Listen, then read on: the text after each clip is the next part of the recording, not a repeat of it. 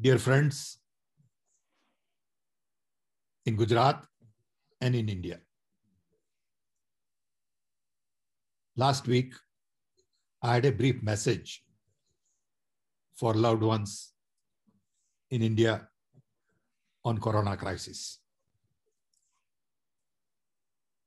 I urge everyone to take care of them because situation is not as good as we had expected.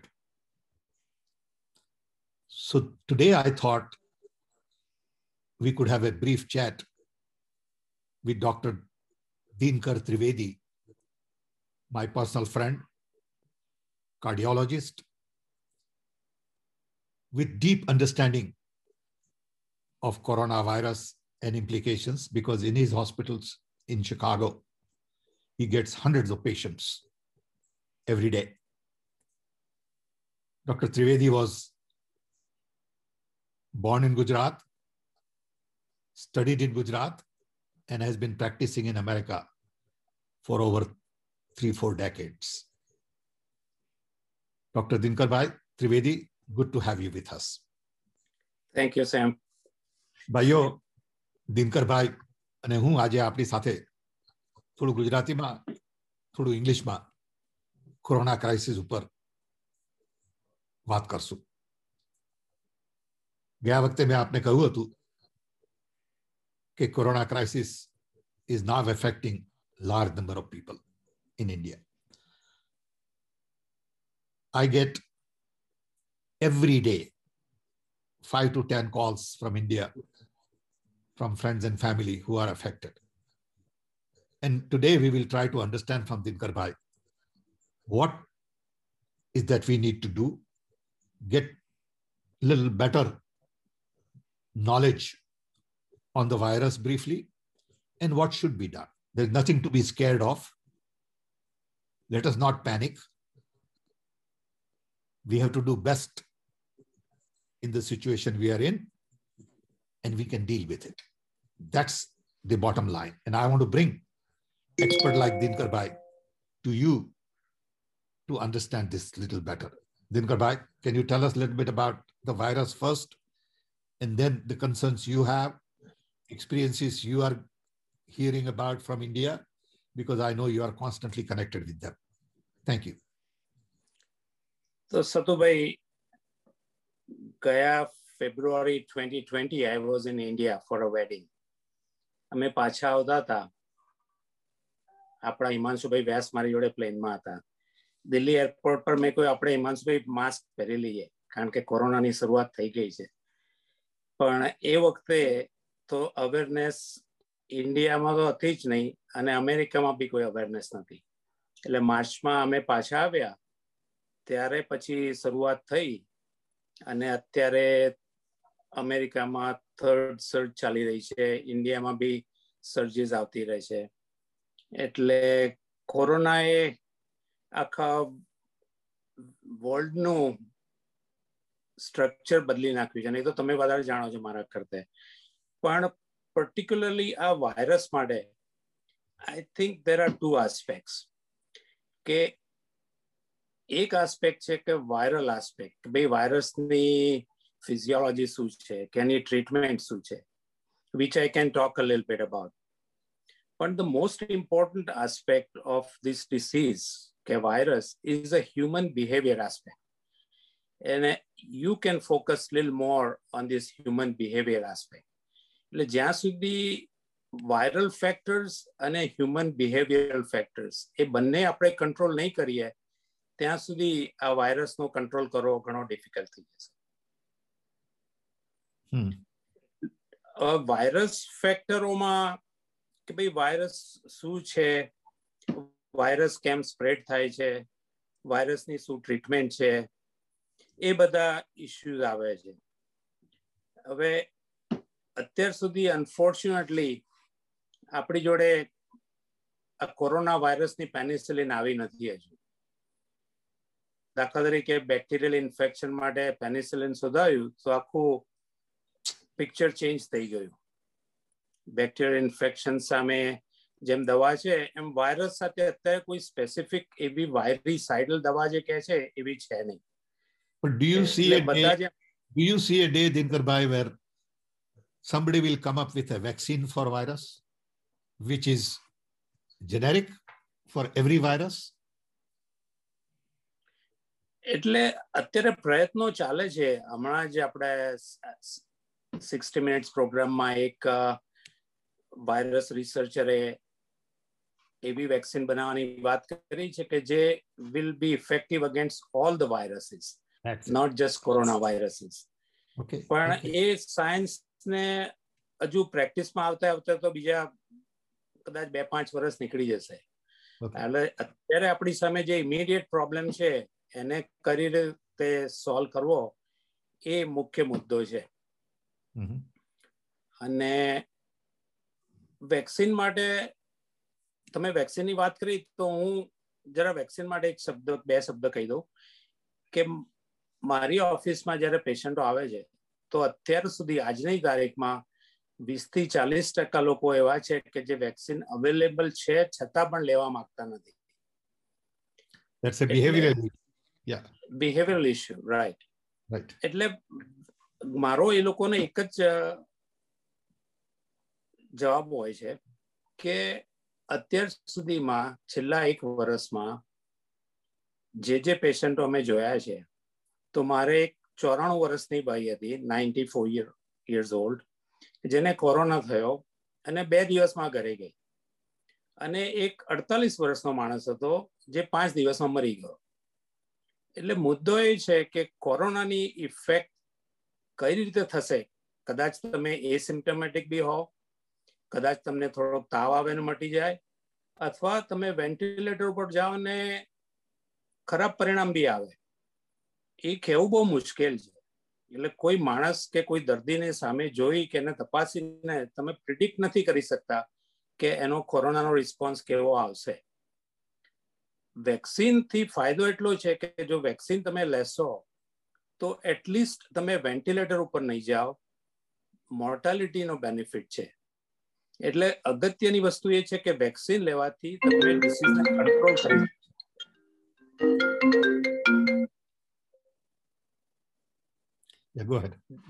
ડિસીઝને તમે control કરી શકશો. અને એ જરૂરી છે કારણ કે મુખ્ય ઇસ્યુ કોરોના માઇલ્ડલી સિમ્ટમેટિક કે સિમ્ટમેટિક હોય તો વાંધો નથી શરદીની જેમ. પણ વેન્ટિલેટર અને રેસ્પિરેટર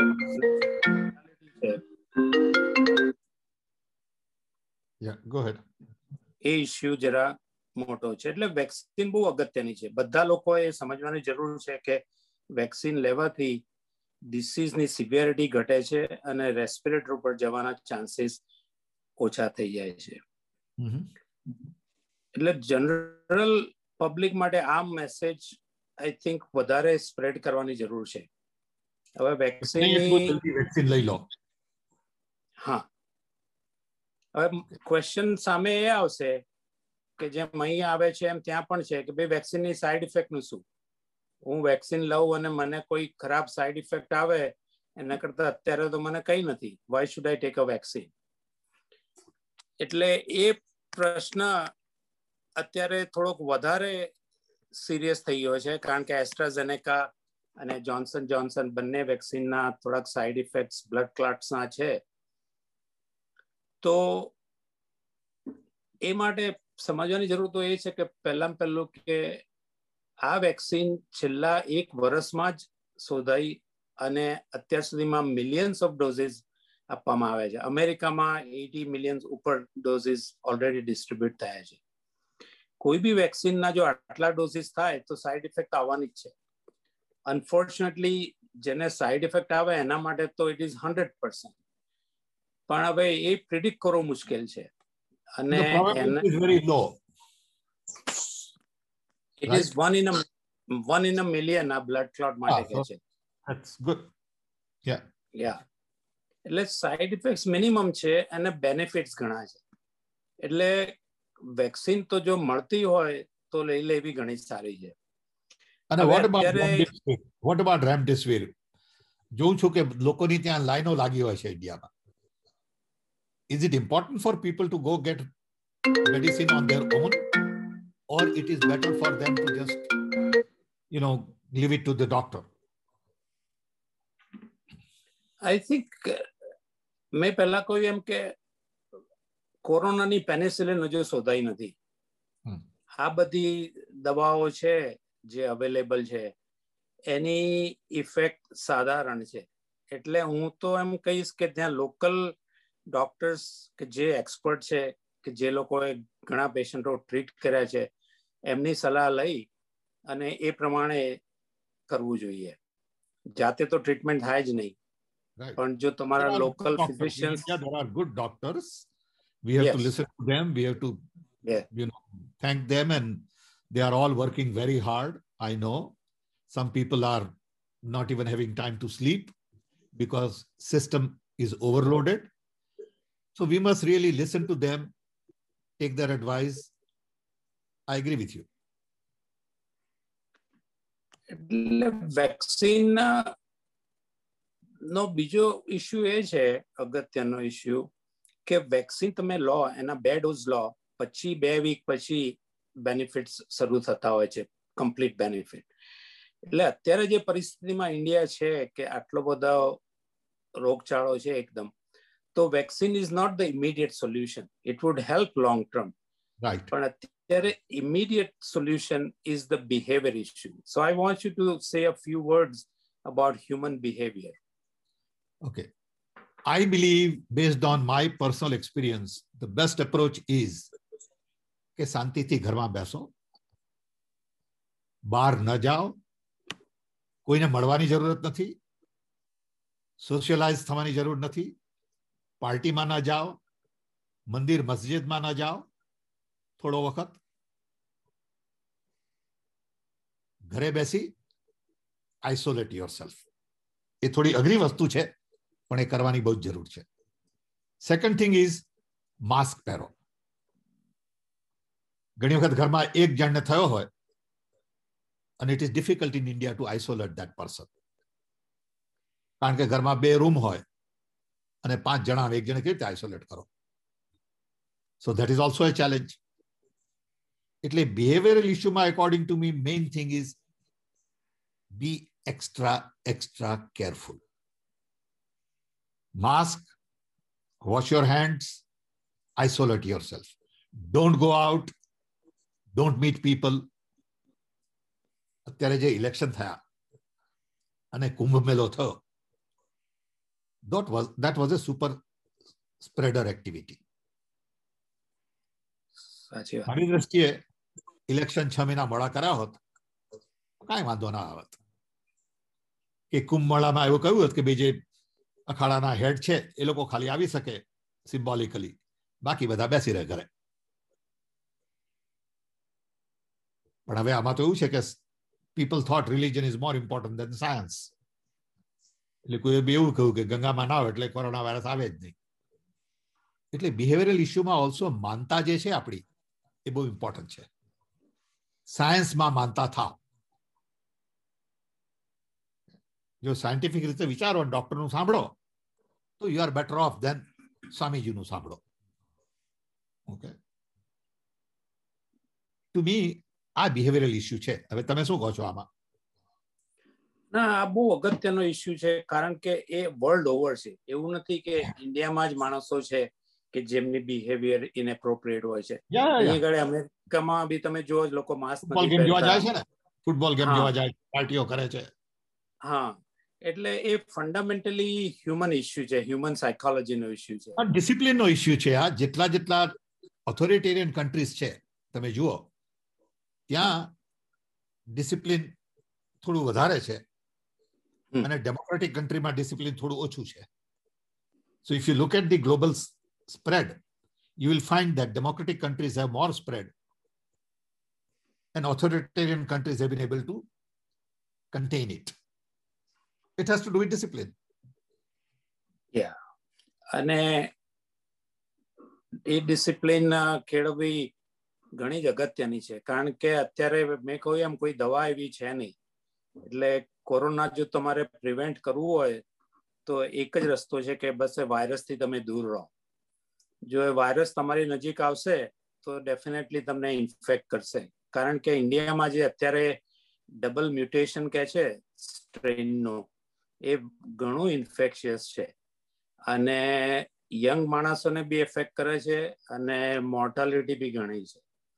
એટલે આ વખતે જરા બી અસાવધાનતા રાખવાની જરૂર નથી. અત્યારે આ સમય છે જે એ બહુ જ અગત્યનો છે. Next at least four to six weeks government lockdown કરે કે ના કરે, પણ તમે જાતે પોતે લોકડાઉન કરી નાખો. હું તો એટલું જ કહીશ લોકો. ગુડ પણ as a doctor in America with deep roots and connections and emotions for all our Gujarati people and people in India. What would be your advice to everybody? એટલે આપણે વાત થઈ એ પ્રમાણે કોરોનાના નંબર્સ તો અત્યારે વધી જ રહ્યા છે. અત્યારે જે સર્જ છે, એક દિવસમાં તો મટી નથી જવાની. નેક્સ્ટ સેવરલ વીક સુધી આ નંબર વધતા જ રહેશે. એટલે અત્યારનો સમય બહુ જ અગત્યનો સમય છે. Next four to six weeks કે નેક્સ્ટ ટુ મંથ્સ એ જો આપણે થોડું કાળજી રાખીશું અને જો કંટ્રોલ કરીશું અને જો આ સર્જ ડાઉન થઈ જશે, તો પછી બધાને વેક્સિન મળવાનો બી ચાન્સ મળશે અથવા વેક્સિનની ઇફેક્ટિવનેસ બી થશે અને ફ્યુચરમાં ફાયદો થશે. પણ જો આ ચાર, છ વીક આઠ વીક આપણે જો થોડી ગેરકાળજી રાખીશું, તો મને લાગે છે કે નંબર્સ આર સ્ટેગરિંગ અને ક્યાં જઈને અટકશે તો કેવું બહુ મુશ્કેલ છે સો નેક્સ્ટ યુ થિંક કે બે મહિના બહુ જ વધારે કાળજી રાખવાની જરૂર છે અને કાળજીમાં isolate wear mask stay home and what about taking medicine get vaccine અને medicines. Uh, panic you said don't panic panic તો બહુ જ અગત્યનું છે કારણ કે અલ્ટિમેટલી જે હિલિંગ પ્રોસેસ છે બોડીનો એમાં માઇન્ડની ઘણો ઇમ્પોર્ટન્ટ રોલ હોય છે. અને you are a living example of it કે you been through so many surgeries and every time I have treated you I can tell that you have a positive attitude કે it's going to be all right એટલે એ બી બિહેવિયરનો જ aspect છે, એ બી બહુ important part છે. પણ અગત્યની વસ્તુ તો એ છે કે recognise the symptoms early on isolate yourself and follow the rules follow the precautions અને જો એવું કરશો તો એટલીસ્ટ યુ કેન અવોઇડ અને આ જે વેક્સિનનો ઇસ્યુ અત્યારે ઇન્ડિયામાં છે કે ઇનફ વેક્સિન અવેલેબલ નથી કે પછી વેક્સિનની સાઇડ ઇફેક્ટ છે તો hopefully government can address it અને they can ramp up the production અને try to distribute in a different way આપણે શિકાગોમાં જ્યારે પેન્ડેમિકની ફર્સ્ટ મોટી સર્જ આવી હતી ત્યારે તમને યાદ હોય તો મેકોર્મિક પ્લેસમાં ગવર્મેન્ટે પચીસો બેડ આર્મીએ એક અઠવાડિયામાં ઊભા કર્યા હતા. અત્યારે અમદાવાદમાં ગવર્મેન્ટે ખરેખર આર્મીને કે કોઈ બી organisation which can effectively create beds કારણ કે પરિસ્થિતિ એ છે કે હોસ્પિટલના બેડ્સ અવેલેબલ નથી. ઓક્સિજન અવેલેબલ નથી. પણ મારી દ્રષ્ટિએ તો required for isolation forget about if you don't have anything people yeah. find a bed where they can get away from home. They won't infect people at home. હા see અહીંયા તો શું છે કે you can isolate yourself in your house right. In india very difficult. હા. અને ઇન્ડિયામાં શું છે હવે ગરમી શરૂ થઈ ગઈ ને એટલે પીપલ કોંગ્રેગેટ ઘરમાં જઈને એર કન્ડિશન ચાલુ કરીને બધાને બેસવું હોય. હવે એક જ રૂમ હોય એર કન્ડિશન વાળો એટલે બધા એમાં જઈને બેસવાના. એટલે અમેરિકામાં જેમ ઠંડીમાં વધે છે એમ ત્યાં આગળ ગરમીમાં કદાચ વધશે. એટલે it is very important to isolate and keep the distance. But uh, I think government really has to work on a multiple levels, you know, including the treatment part, and especially જે લોકોને treatment available નથી જે લોકોને already corona થઈ ગયું છે અને એમને ટ્રીટમેન્ટની જરૂર છે એમના માટે emergency beds emergency oxygen emergency દવાઓ એ બધું બહુ અગત્યનું છે અને જો થશે તો પછી ઘણી લાઈવ્સ બચી શકે છે કારણ કે અત્યારે તો ઘણા લોકોને ટ્રીટમેન્ટ પણ અવેલેબલ નથી પણ હવે એ તો that is the reality of the situation in India right now. Yeah. Yeah. And it's a problem of logistics and all. આપણી સાથે અહીંયા રાકેશભાઈ to Uh-huh. ask him see if anything else he would like us to cover. Rakesh? No. Covered, uh, good. Okay, he said, Psychologically, mentally, everyone has to prepare. And the point is that you don't go out, isolate yourself, sanitize yourself. good. Okay, Rakesh is also saying that we need to follow the same routine, strict discipline, you know, and don't sort of go out at all. Yeah. Stay home, isolate, wear mask, wash your hands, and follow science more so than wisdom of the Swami. I hate to say it this way, but I am a believer in science there is a science to this virus and vaccine. Please be extra careful. Not that it is deadly for everybody, because a lot of people are recovering, which is a very positive sign. A lot of people have mild symptoms, which is good, but be extra careful. That's all. તમે શું કહો છો closing સાચી વાત છે closing remark તો સૌથી પહેલા તમે કહ્યું એમ કે એસી થી નેવું ટકા માણસોમાં તો કઈ વાંધો નથી આવવાનો. જે સાધારણ પાંચ ટકાથી ઓછા લોકો છે જેમને કદાચ ઘણી તકલીફ થઈ શકે છે. એટલે ઓવરઓલ પબ્લિક માટે તો it is they are going to be okay પણ છતાં પણ એ કયા પાંચ ટકા છે અને કયા નેવું ટકા છે એ કેવું મુશ્કેલ છે અમે વાત કરી પ્રમાણે.